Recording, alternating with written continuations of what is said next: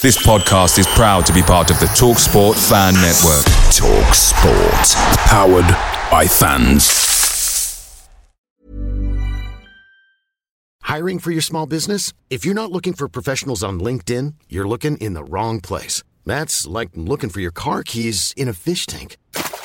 LinkedIn helps you hire professionals you can't find anywhere else, even those who aren't actively searching for a new job but might be open to the perfect role. In a given month, over 70% of LinkedIn users don't even visit other leading job sites. So start looking in the right place. With LinkedIn, you can hire professionals like a professional. Post your free job on linkedin.com slash people today.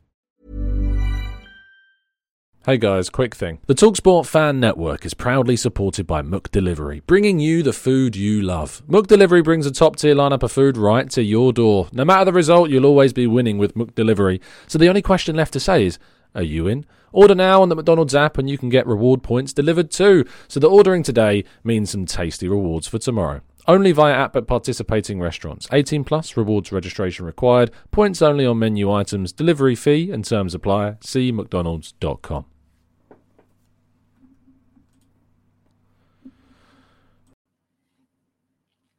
We've got positive news regarding Emile Smith Rowe, whilst there's an England call up to talk about an Arsenal rejecting Kylian Mbappe. Yeah, let's talk about that in the Arsenal News Show.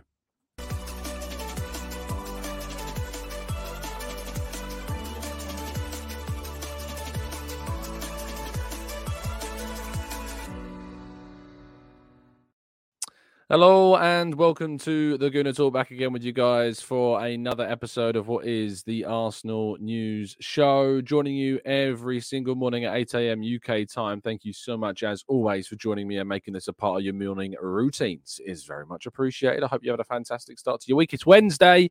It was Pancake Day yesterday. I really enjoyed. I genuinely had some stunningly good cake pans, um, pan Clarks for some reasons. Why they're called, don't really know why. Um, but uh, it was yeah very enjoyable, and uh, I enjoyed it. And now Wednesday, Valentine's Day. So if you are sharing this day with a special someone, I hope you have a great day. Um, maybe you're looking back uh, on a life with a special someone as well. I hope you enjoy uh, Valentine's Day to uh, the best of your uh, abilities. And uh, yeah, I hope that it's a, a good one for you. And uh, I hope that future ones will be too. But thank you so much for tuning in. Do drop a like on the video and subscribe to the channel if you're new around here with those notifications turned on so you never miss a show. Um, and yes, we're trying to get to 1K likes every day. We're trying to reach that target. So any way that you can help get us to that 1K target is very much appreciated. So please, please do help us out. It would be very, very much um, thank we are thankful for that. So we've managed to do it every single day so far and we are continuing to do it. So uh, thank you so much for that. Shall we jump into the chat box? Uh, jalali says what do you have on your pancakes? I'm a lemon and sugar. I'm a lemon and sugar man. Bit of honey sometimes the nutella. We didn't have, i didn't have nutella this time. A couple of banana shavings shavings? Slices has shavings of banana? Slices of banana would be my pick, to be honest. But uh, mm, that that would be the one. Uh, Barry Peekahoo, good morning to you. Graham, Guna, Jake. Uh, we got uh, Carl, we've got Clincy, Ismail, Damien, we've got uh, Matt G, Rich, Amesy, Morgie, Paul, MD, we've got Martin and Mike, and a brand new member, Paul. Thank you so much for becoming a part of this TGT family, and welcome to the crew. Uh, James and Black Shine and Leah runs with Cows and Carl, uh, Antonio as well. Thank you. Uh, and Paul says, I've been watching and adding likes for a year. Time to member up. I love Tom's content and the spirit of TGT. Thank you, mate. Uh, with a lovely little emoji of Drew.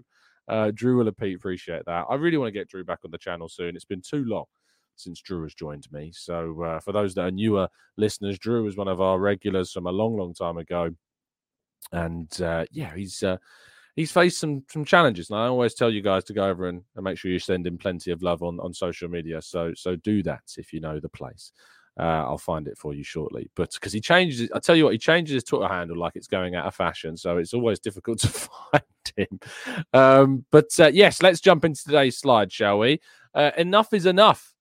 Um, is the show that we did last night. It was one of the best shows I have if I do say so myself, done. I really enjoyed it. Um, I talked to, to Laura and Sophie about the experiences of women in the sport because, as you guys and girls very much well know in the chat box, that we sometimes get some pretty trolly comments if I talk about the women's team, if I talk about women's opinions, or if I even have a female guest on the show. It can lead to some very sad individuals leaving some pretty horrible comments. And uh, I actually think it was the best. We saw the best of the chat box yesterday evening and some really supportive and amazing comments were left. And um, both Laura and Sophie were absolutely brilliant. Um, in telling their stories, telling their experiences. And uh, if you haven't yet watched that show, I really recommend doing it, um, especially after what happened on social media yesterday as well. It was, I think, a really timely um, reminder of, of, I think, not only the message, but the family and the community that is here and that is willing to support people in this space. So thank you to everyone that tuned in. If you haven't yet listened to it, please go and catch up. It is available on audio platforms as well. So I implore you to go and listen back. And uh, speaking of the women's team, uh, a massive congratulations to Leah Williamson, who, after, of course, spending so much time out of action uh, with the ACL injury that she suffered, she's now back not only for Arsenal, but she's been called up to the England team as well with uh, Moy, Russo, and Beth Mead also making the squad as well. So, congratulations to Leah and the rest of the girls that have been called up. Fantastic stuff. Um, really do look forward to seeing uh, Leah get back into action and finding her best form again, and for Arsenal as well, because we really do need. Um, we really do need uh, Leah Williamson to be on top form as Arsenal try and respond to that disappointment in the uh, in the FA Cup last weekend. Uh, Khayon Edwards, uh, who has obviously been with the under 21s and the under 18s previously as well, has now left the club on loan to Leyton Orient and made his debut. Um, he started for uh, Orient in a 4 3 win over Northampton Town. Wasn't amongst the crazy goals that were scored on the night, but getting involved and getting regular senior minutes is certainly something that Arsenal will want to see. So that's a really positive uh, outcome of that loan so soon in his time with the club as well. It's also worth pointing out that Mika Biereth started last Friday. It's something I haven't necessarily touched on or talked about. I'll probably go into more detail about that after he's played a few games. I've got a couple of good friends who watch Austrian football uh, regularly, so it's it's certainly uh, going to be. I look forward anyway to to reading more about Mika Biereth. But he started in the one-one draw in the Austrian title race game between Sturm Graz and uh, and Rebels uh, Red Bull Salzburg. So he's going to be one to watch as well.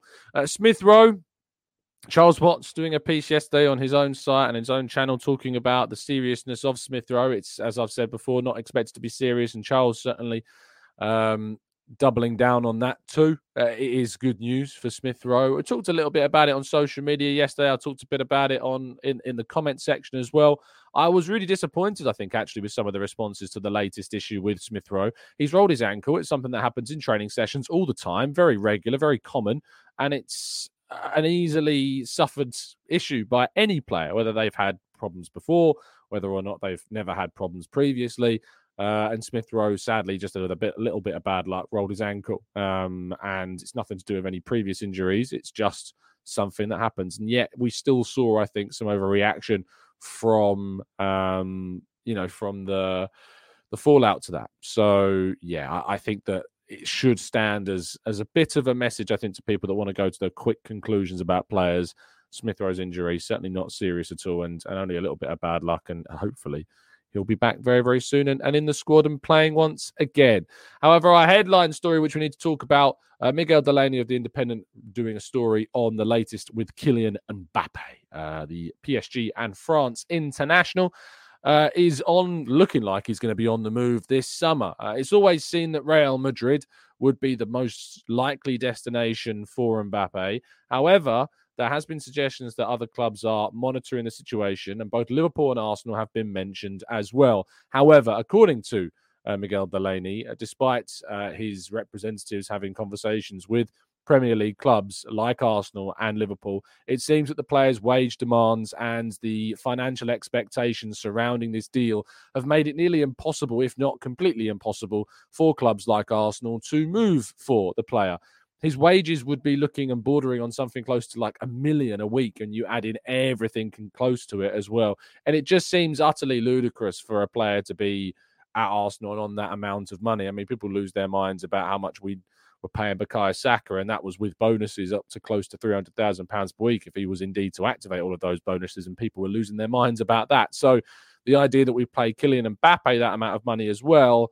would be ridiculous um, and just wouldn't work. Like financially, it wouldn't work for Arsenal. If he was to move to Arsenal, he would have to take a significant pay cut or lower his estimations about how much he wants to be paid significantly. Now, Real Madrid, you'd imagine, would be able to pay him more. However, there are suggestions, and the Athletic did a story about this a couple of days ago, that their latest offer to Mbappe is not actually matching his own expectations of what he thought he would be paid if he was to move to Los Blancos. I think he has to be realistic about what clubs can pay in this day and age. He's going to be moving on a free. If he wants to earn the most money, there's two places he can do that. One, I imagine, is probably by staying with PSG. The other would be to move into Saudi Arabia. And there were suggestions that uh, we were talking about billions when talking about a move for Kylian Mbappe so at Saudi Arabia. So I think he needs to get his priorities about what he wants to do in the sport. I think if he wants to become a legend, you know, moving to Real Madrid, he can do that. Moving to either of Arsenal or Liverpool, he could do that. But he's going to have to be able to lower those expectations. Would I take Kylian Mbappe at Arsenal if it was on a reasonable wage bracket? Absolutely. I think you'd be mad to not. I know that there's been issues with how his behavior, I guess, sometimes, but I have no doubt that if he was to move to a Mikel Arteta side, that Arteta would be very strict with the player and would be would have high expectations of him as well. So yeah, if you can get him, get him. But I don't think it's realistic. I don't think it's possible. I don't think it will happen. Um, I, I, just think that Kylian Mbappe would.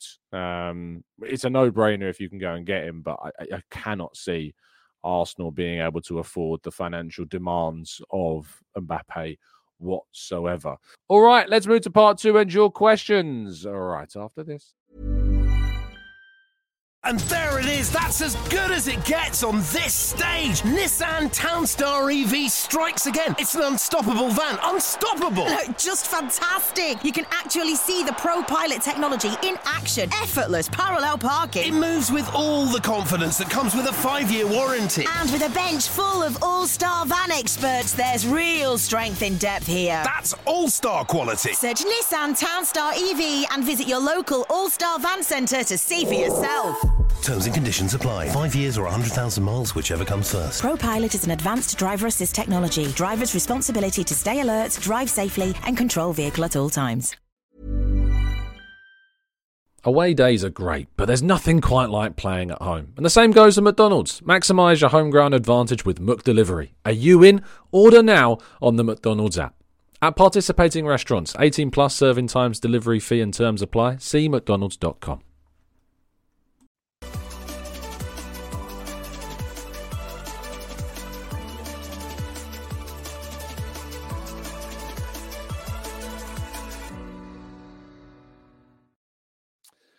Righty then, let's jump into the chat, shall we?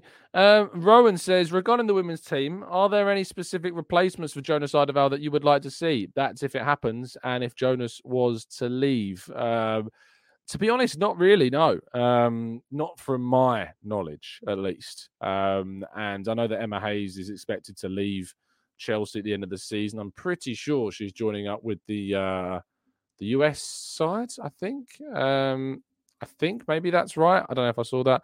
Uh, yes, the US women's team have appointed Emma Hayes as their coach for uh, the next season. She'll become the highest paid female coach in the world when she takes that job at the end of the season. So certainly Emma Hayes isn't going to be available. But uh, Arsenal got Eidevall from Sweden. I'm pretty sure. Was it Rosenberg? I think they got him from. Um, so they are open to kind of looking outside the box somewhat for some of their coaches in the sport, and uh, Eidevall certainly fall falls uh, Rosengard, sorry, falls into that category. So I think that um, yeah, we need to to have a look at the potential options that are out there, but the pressure is certainly on Jonas Eidevall at the moment, and uh, I'd say that a change is is very much in the offing from my perspective, anyway. Um, uh, this is from Kevin in the chat who says, Tom, not a question, but it's our 20th anniversary of my wife, Cheryl. Um, so massive congratulations to you, Kevin. Uh, thank you. I always recognize your name when it comes up because I know that you're uh, uh, you're using your wife's YouTube account to leave comments on the channel. So thank you, Kevin. I very much appreciate it. I hope you both have a fantastic day. Uh, Unique says, seeing as we're talking about transfers, how much of a transfer budget do you think we'll have in the summer? No idea, mate. Absolutely no idea. And Arsenal wouldn't even ever think about publicising that either. Uh, says £500,000 per week for, for Mbappe uh, is okay in Arsenal. If he should not go to Saudi, Madrid will not pay any ridiculous amounts because that will disrupt the other players' mindsets concerning their own wages as well. It would also happen for Arsenal. You know, thinking about a player coming in and earning that amount of money, uh, you have to think would also have some kind of disruptive effect on the Arsenal team, especially if they don't deliver, or especially if they can't st- start kicking up a fuss, which we know Mbappe has done in the past. So that's certainly worth considering. Um, Carl says, I think Mbappe gives the impression he feels that he's bigger than any club he plays for, and that makes clubs maybe a little bit wary. Uh, Matt G says, I'm torn on Mbappe. I think he would be a decent backup to Martinelli. um, ben says, as an Australian, I don't understand all of the qualification rules of UEFA. If Liverpool win the Europa League, does fifth place become a Champions League spot? And if so, could we see Aston Villa get in the spot? No, Ben, that's not how it works. I'll try and explain it in as easier terms as I can. Europa League. So the top four places in the Premier League are the Champions League qualification spots. As it stands, they are the top four. Fifth place is a Europa League qualification spot. Sixth place would be a UEFA Conference League uh, qualification spot.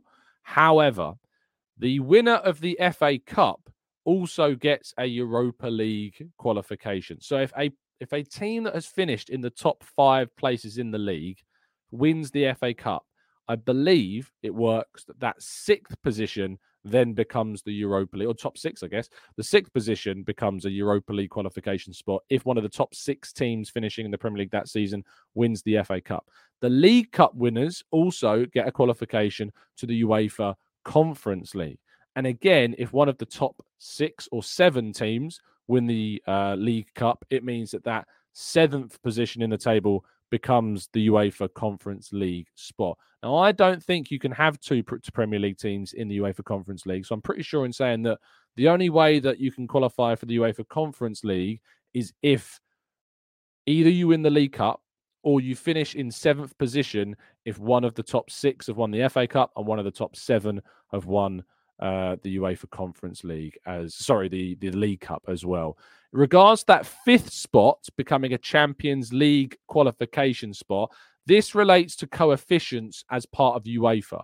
So because of the new format of the Champions League, which begins next season, depending upon England's UEFA coefficient, it could be that fifth place also becomes a Champions League qualification spot, but it will depend upon where England stands, depending upon how English teams do in UEFA competitions this season. So, Arsenal and Manchester City, if they go far in the Champions League, in the Europa League, if Liverpool go far in that, and of course Aston Villa if they and West Ham of course still in the Europa League as well. If West Ham go far in uh, sorry if Aston Villa go far in the UEFA Conference League, that will help bump up England's coefficients. And England haven't necessarily done too well. Yes, Manchester City won it last season, but English teams have not necessarily been doing as well across the board. It's usually one or two that get quite far. But a lot of English teams, like we've seen this season, Manchester United and Newcastle both falling out of the groups, not even going into the Europa League this season, finishing bottom of their Champions League groups. That is a problem. And so, therefore, we will have to kind of wait and see whether or not England gets the fifth uh, whether England's Premier League gets the fifth qualification point. It's very complicated, Ben. And even I tried to uh, kind of talk about it in simple terms, but it's still quite convoluted. Of course, if that fifth place gets Champions League, I'd imagine what I've discussed before about the Europa League and Conference League positions will be pushed down one. Um, but uh, I'm not 100% sure on, on that side of it. But I hope that explained it to the best of my knowledge of it, but it is very complicated. Uh, Josh 80k says, uh, Would you rather let Spurs win the Champions League, but Arsenal are guaranteed to win the Champions League five years later, or guarantee both Arsenal and Spurs never win a Champions League? Oh, well, I'd rather Arsenal win a Champions League, mate. Um, my hatred of Spurs is not greater than my love of Arsenal. I think that's probably the best way of putting it. And if your hatred of Spurs is greater than your love of Arsenal, then I think you choose the other option. But that's not the way that football should work, especially not for a fan. Uh, Kazang says, Why do big player transfers never happen at Arsenal? all world class players like Ben Zmigrovic and that goat Ronaldo himself. Can anyone think of another big player? Why do no big transfer? Did Arsenal just spend 105 million pounds in the summer? I'm pretty sure they did, Kazang. 105 million pounds spent on Declan Rice. You also think about when Arsenal signed Pierre-Emerick Aubameyang. Aubameyang was considered at the time one of the most like prolific centre forwards in the world at the time. Dennis Bergkamp and Thierry Henry, where I see Wade suggesting here, Thierry Henry was not considered a world class player when we signed him at all. He was a young player that hadn't done necessarily too well at Juventus, and Bergkamp as well. Bergkamp had not done well at Inter Milan when we signed him either. Uh, Ozil, Jimbo, is a fantastic example. Ozil definitely falls into that category. I'd suggest Alexis Sanchez also falls into that category. Both of them, Ozil more so than Alexis. Ozil at Real Madrid, that was considered a massive coup for Arsenal when they signed him for 42 million pounds in 2013. An incredible um, piece of business by Arsenal at the time. So, yes, Kazang Arsenal have done some of the biggest transfers in the world and stand in footballing history as doing some of the biggest transfers of all time. Um, but to say that we don't ever get involved with them is just wrong. We we do do the biggest deals in the world. Um, so certainly, Sol Campbell, you might argue as well. Rob says when he joined Arsenal from Spurs on a free transfer, even though it didn't have a transfer fee, was certainly considered uh, a humongous deal in the Premier League specifically. Also, um, let's go to uh, Karun says, Tom, our performances through the year are spoken about in an incredibly lazy and binary way by the media. Is it only by winning a major trophy that the narrative can change? Guess the process doesn't matter. Um, yeah, I think that Karun, there's an element of truth in that. I've obviously say that you know we're also media here. I also write about Arsenal for a, another website as well, and attend games as media. And I certainly feel as though I try to look at things with a very open mind. Arsenal this season have scored one more goal and conceded one less goal than at the same point last season after 24 Premier League games. They are five points worse off, it is worth pointing out. But in terms of goals scored and goals conceded, we're actually tracking better now this season compared to last season at the same stage. Now, we've dropped points in some silly games like Newcastle and Villa and West Ham and Fulham. And if we beat West Ham and Fulham, we're suddenly looking very different those two games are going to frustrate and annoy me forever. Those two games, the fact that we didn't beat, because you beat either of those two, you beat one of those two, you're ahead of Liverpool right now. You beat both of them, you're clear at the top of the table. Even if Man City won their game in hand, that is incredibly, incredibly frustrating. But uh, it is what it is. It is what it is. You deal with it. We move on. We hope that we can catch up the points a little bit later on. Other teams will indeed drop points as well. Um, Tobecco says, uh, Tobecco, sorry, says, first time catching you live. Thanks, mate. How, do you know the true value of being in the Champions League? How much a club gets in total if they go all the way to the final. So what you're asking basically is for UEFA Champions League prize money information, and you can actually get this information uh, for this season. I can give you it right now. I can give it to you in euros if you like. Uh, so by qualifying, uh, it is said that you get. Um, see now the website's asking me to pay, so I can avoid using adverts. Uh, can we just get rid? Thank you. So uh, the prize money is uh, playoff rounds if you win them. I imagine also if you qualify, five million euros. Uh, getting involved in group stage games is 15.64 million euros, so about 12 million pounds. Uh, for winning a game in the group stage, it's 2.8 million. So Arsenal did that four times, so they would have got over 10 million euros for that. If you draw in the group stage, you get 930,000 euros, which we got for drawing with PSV. Uh, reaching the round of 16, uh, you get 9.6 million euros. Quarterfinals, you get there, it's 10.6. Semi-finals, it's 12.5. And if you're a runner up, you get 15.5. And if you win, you get 20 million. These are cumulative. Like you keep getting this amount of money. Um, so it's worth pointing that out. Um, so you can get a maximum earning of 90 of 85.14 million euros in terms of prize money, which is about 70, just over 70 million pounds, I think. Um, so it's a lot of money, is what it is. It's a hell of a lot of money, and that doesn't count. I don't. I don't think that counts like TV revenue and broadcasting revenue from that competition as well. It's a lot more uh, than just the prize money as well that you have to consider, and gate receipts of being in that competition when you're in it as well. Also, uh, you get so lots of money, lots and lots and lots of money. Uh, Chris says, why do TV pundits focus mostly on vibes, form, and mentality rather than tactics? Is it laziness or do they think their audience would enjoy it? Chris, I think the answer is that ultimately it's what gets the most engagement. Um, and talking about celebrations, talking about form, mentality, questioning things, being controversial is in 2020, 2024 what gets you all the attention. It's what gets you those contracts. It's what keeps you on the telly. And that's ultimately what the world is looking for these days, which is a sad state of affairs. But uh, it is sadly what we are not doing right now. If you think about it, Jamie Carragher puts tweets out with polls of what people want to discuss rather than making the decisions themselves, and they go off what the votes are. They're looking for that engagement. They're looking for that. What's the most popular topic to discuss? Whether or not it's actually interesting um, is another thing.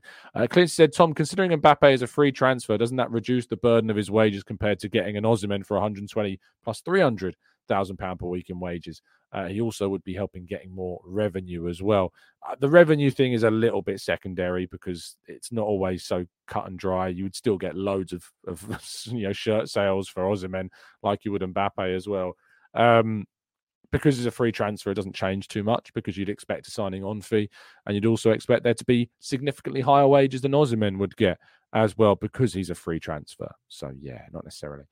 Um, let's go to Ben says, Hey, where can I read the articles? Uh, football.london. You can go and check it out. My page. If you just type in Tom Canton and football.london, you will be able to to find it all there. I'll leave a link to it in the chat box. I wrote a few pieces yesterday. If you want to go and read those, you are very much more than welcome to do that. Uh, I will try and leave a link to that in the chat box if it will let me. Sometimes it's a bit weird with the uh, uh, leaving links in in comment sections on YouTube and stuff because it blocks other people's as well. So I will try and do that in just a second. But yeah, what was the pieces I wrote yesterday? Um, we had Mikel Arteta uh, and his new undroppable, which I think is moment. The statistics around Odegaard are absolutely insane. Talked about how last season we had players falling because of injury like Saliba and Tomiyasu. This season, as we get towards the end, it looks like we might be getting players back instead, which is a big boost. Talked about that stat that I talked about a second ago the the one goal more and one uh, goal conceded less at the same stage last season. Did an article about that. And another piece about if Ange Postecoglou was to move to Liverpool, which is a rumor that's going around at the moment, what could that mean for Arsenal? Um, those are the four pieces that I did yesterday.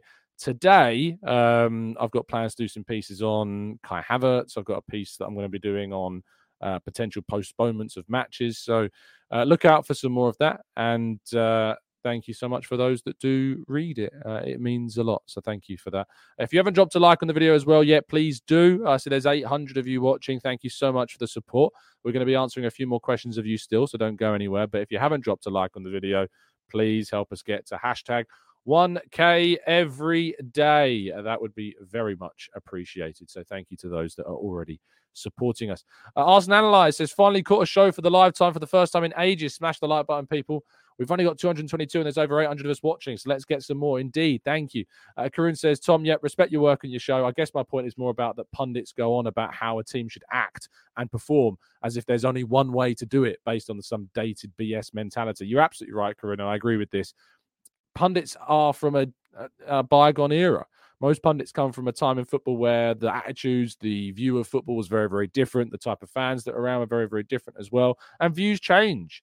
Everything changes. Social side of things change. So you have to take that into account. And so I therefore I think that there is a lot of outdated opinions that are going around the pundit sphere. And actually that's why maybe we do see more content creators, younger uh, influencers, if you like, getting onto things like Sky, getting onto things like other YouTube shows or getting over to major platforms because ultimately we're providing this younger generation of, of commenters and uh, and pundits are providing more of a modern day perspective on things, whereas like rather compared to kind of the old guards view of football, which is very different to what football is today.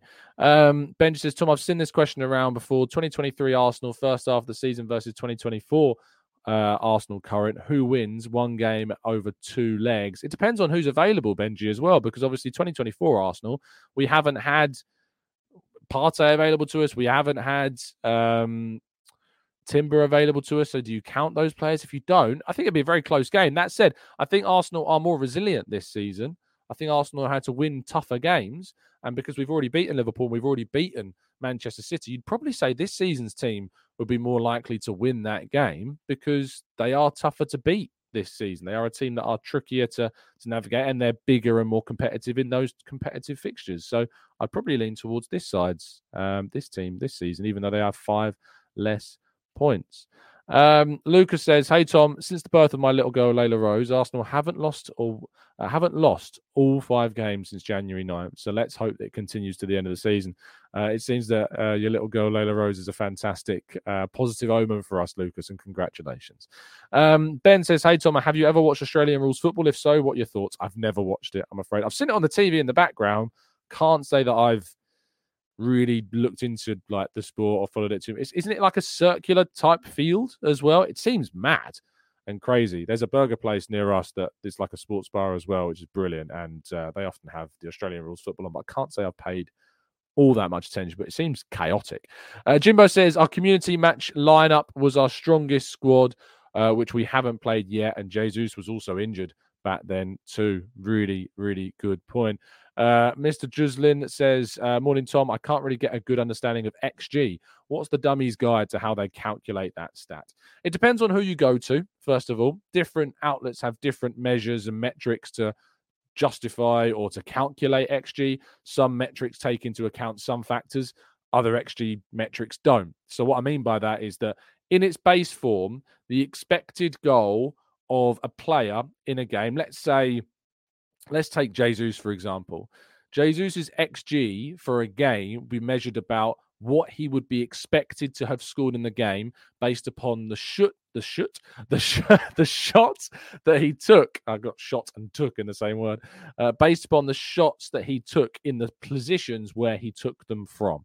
So a a shot from point blank range where the keeper is on the other side of the goal would be a exceptionally high, probably 0.99 xg.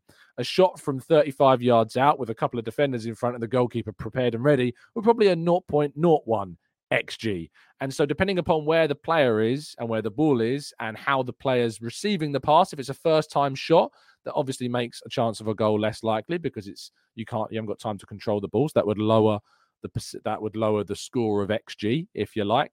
Um, if there is a goalkeeper positioning, sometimes it's taken into account. So this is what I mean by certain factors and certain metrics being taken into account. Some outlets might take into account goalkeeper positioning. Some outlets might not take that into account. So the XG for some calculation might be different to another type of calculation. I use multiple outlets. So I use FBref, I use Y Wyscout, I use XG Philosophy. Often that's usually where I defer to. They're an account which focuses specifically on XG. So I, they put a lot of time and effort into their metrics and their algorithm, algorithms of calculating XG. So I usually look to them.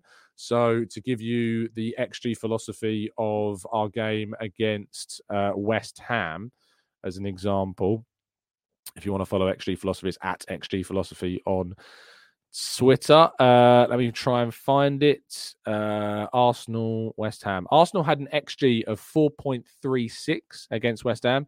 West Ham's XG was 0.33. So even though we scored six, we actually outperformed our XG. And the reason why we outperformed our XG is because of a number of reasons. One, even though we took 25 shots, there were a lot of shots from kind of unadvantageous positions, inadvantageous, disadvantageous positions, I suppose. Um, and because of that, the like Declan Rice's goal, for instance, uh, was taken from range. It was probably a 0.0 something XG chance that Declan Rice goal, and so very easy to outperform it if you're scoring goals like that. Trossard's goal from his position, excellent finish. Again, probably a low XG chance opportunity. So, uh, Mr. Just, uh, I'm hoping that explains it to the best of my ability. There is more to it, but that's the basic way of looking at it. But I hope that explains it uh, some more. But it's it is complicated. Uh, Rich says, Tom, is it is Jesus' XG calculated against what's expected of him, or a mean of everyone? For example, does it include expectations about right and left-footed players in the Premier League and La Liga?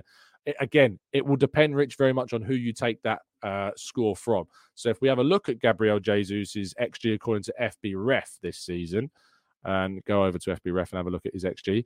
So not even this season. So they do it based upon. I could do it on this season. To be fair, they often do it on based upon last year. Um, but let's have a look at this season. So Arsenal XG for Jesus is 5.3. He's scored four goals.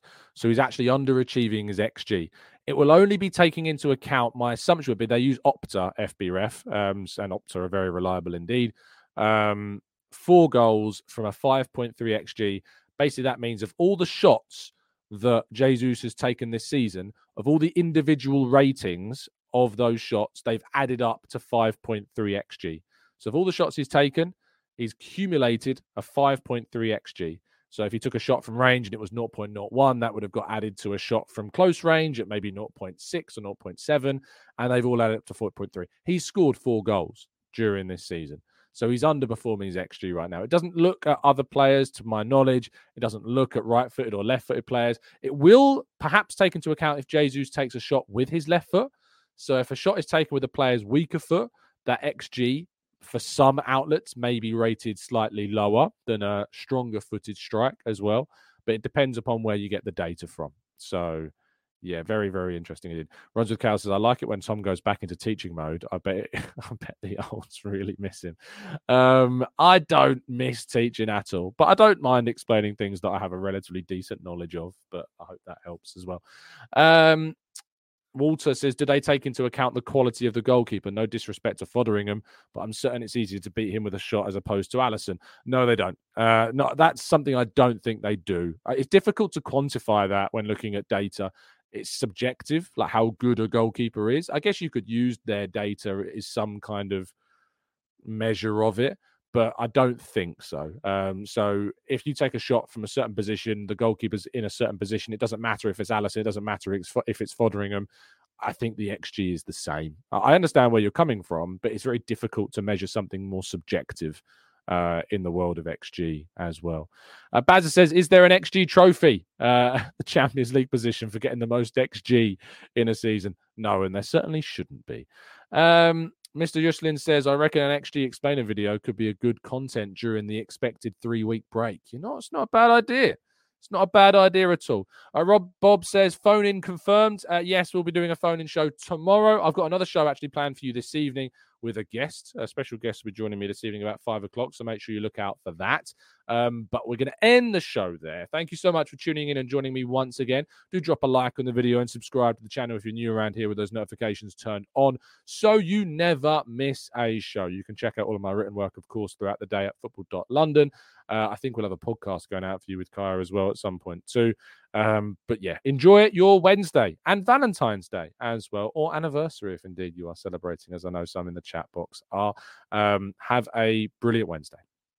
I'll be back tomorrow, of course, as always, but I'll be back before that tonight at 5 p.m. It might even be a week where you get as many as eight shows in four days, potentially. Goodness me.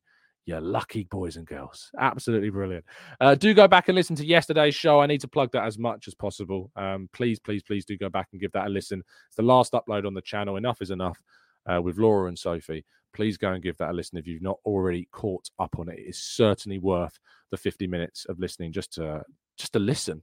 I, I spent 50 minutes listening, yes, asking questions, but mainly just listening um, to some fantastic stories. So please do go back and uh, and uh, check it out. Uh, thank you so much. I will see you again very soon. Stay safe, stay well, happy, and respectful. And as always, up the Arsenal.